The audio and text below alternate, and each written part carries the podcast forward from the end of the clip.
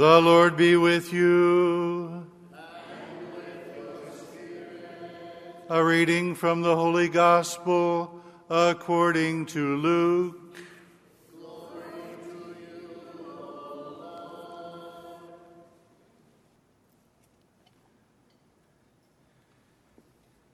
Since many have undertaken to compile a narrative of the events that have been fulfilled among us, just as those who were eyewitnesses from the beginning and ministers of the word have handed them down to us, I too have decided, after investigating everything accurately anew, to write it down in an orderly sequence for you, most excellent Theophilus, so that you may realize the certainty of the teachings you have received. Jesus returned to Galilee in the power of the Spirit, and news of him spread about the whole region. He taught in their synagogues and was praised by all.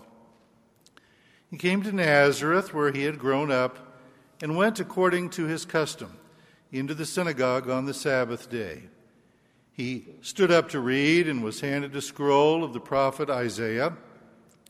He unrolled the scroll and found the passage where it is written The Spirit of the Lord is upon me, because he has anointed me to bring glad tidings to the poor. He has sent me to proclaim liberty to captives and recovery of sight to the blind, to let the oppressed go free, and to proclaim a year acceptable to the Lord.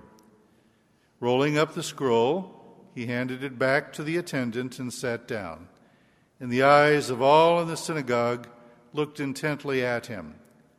He said to them, Today, this scripture passage is fulfilled in your hearing. The Gospel of the Lord. Praise, Praise to you, Lord Jesus.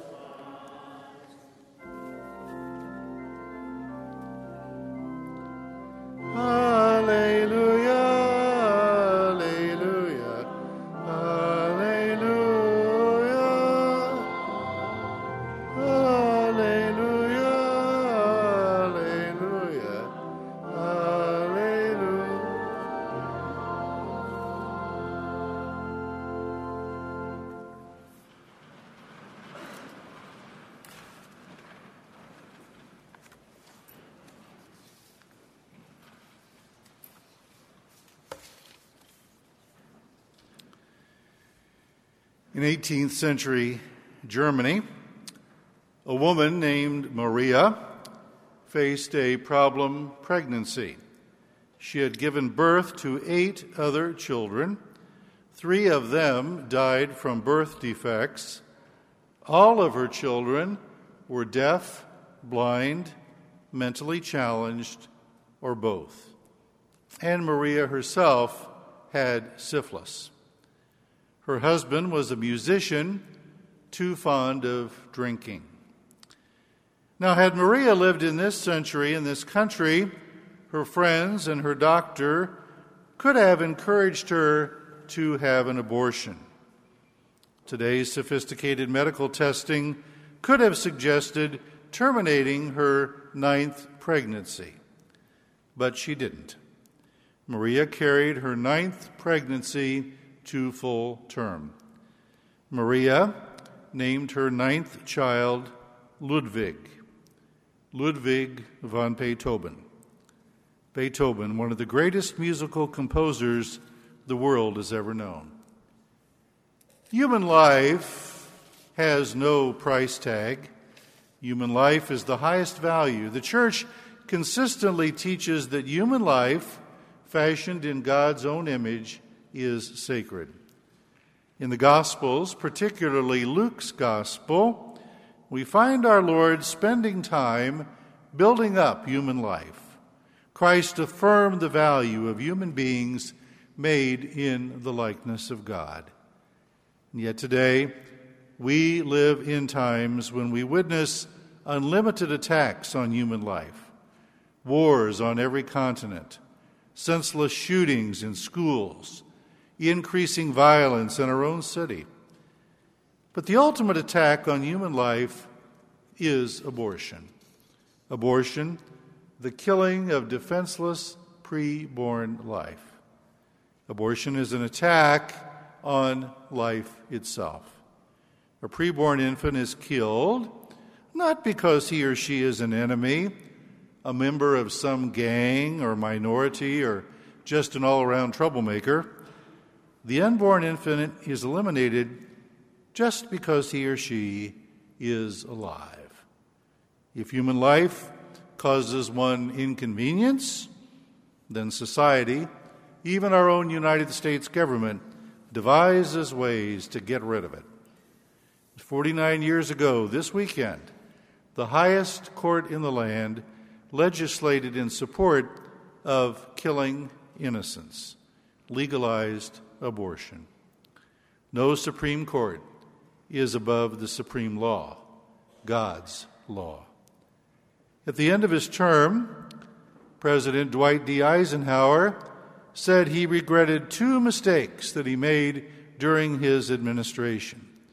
Eisenhower said, and now both of them are sitting on the Supreme Court. No human law is above the law of the supreme lawgiver, God. Human life is priceless. God is the Lord of life. God given rights cannot be legislated. Attempts to legislate against God's law are ridiculous. Now, people will argue that abortion is a right. About 160 years ago, abortion was not the issue. Slavery. Slavery was the hot topic. In a debate with Abraham Lincoln, Stephen Douglas defended his pro slavery position. And he took the same approach abortion rights activists take today. Stephen Douglas said, I am not now speaking of rights, or excuse me, I am now speaking of rights under the Constitution, and not of moral or religious beliefs. I do not discuss the morals of the people favoring slavery. It's for them to decide, therefore, the moral and religious right of the slavery question for themselves. So Douglas felt that slavery is none of the government's business. Owning slaves was a right, according to the way one believed. Now imagine how that rhetoric would fly today. Replace the word slavery with abortion. And then we have what Planned Parenthood or pro choice politicians are saying. We instinctively know slavery is intrinsically evil. So is abortion. There is absolutely no situation that makes slavery or abortion acceptable. Intrinsic evil is self evident, a no brainer. Our own Declaration of Independence says, We hold these truths to be self evident that all men are endowed by their Creator with certain inalienable rights, that among these are life, liberty, and the pursuit of happiness. Inalienable rights, unchallengeable rights. The first one is life the right to life. God's law also has life as the top priority. And Catholics must stand strong. The Catholic Church is pro life, and to many, we are the last enemy in the pro choice movement. If we are who we say we are, we have no choice. On Friday, thousands of people marched for life in Washington, D.C. The theme of this year's march was Equality Begins in the Womb. You won't see much about that in the media. Like the Supreme Court 50 years ago, the media is also under the illusion that contradicting God given rights can be voted in. That's not the way it works. Right is right, even if no one is right, and wrong is wrong, even if everybody is wrong. Our culture sees religion as an agent of oppression. The culture's buzzword is tolerance. We're supposed to accept whatever people want to do. Some Christians paint our Lord as the epitome of tolerance, patience, acceptance, love. Yet nowhere, nowhere do we find Christ tolerating evil. Christians may never tolerate evil, but some of them are willing to. It's their right, so they say. Christmas, Christ's birth, the incarnation, changed how we look at everything human. Christ was human from the instant of his conception in the womb of the Virgin Mary. Human nature was taken up into God.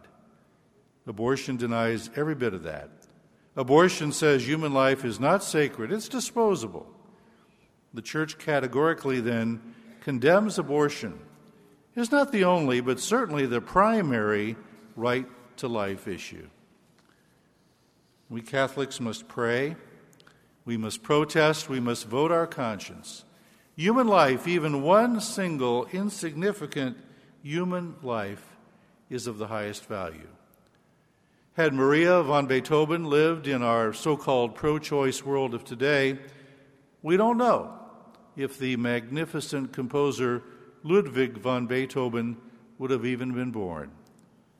When it comes to life, there is no choice or vote or legislation. We hold these truths to be self evident that all men are endowed by their Creator with certain inalienable rights. Very first among these is life.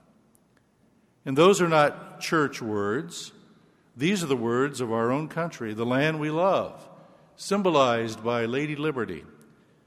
And we Catholics must constantly remind this grand Lady Liberty of those words, echoing the principles on which she was founded until she, she finally gets it.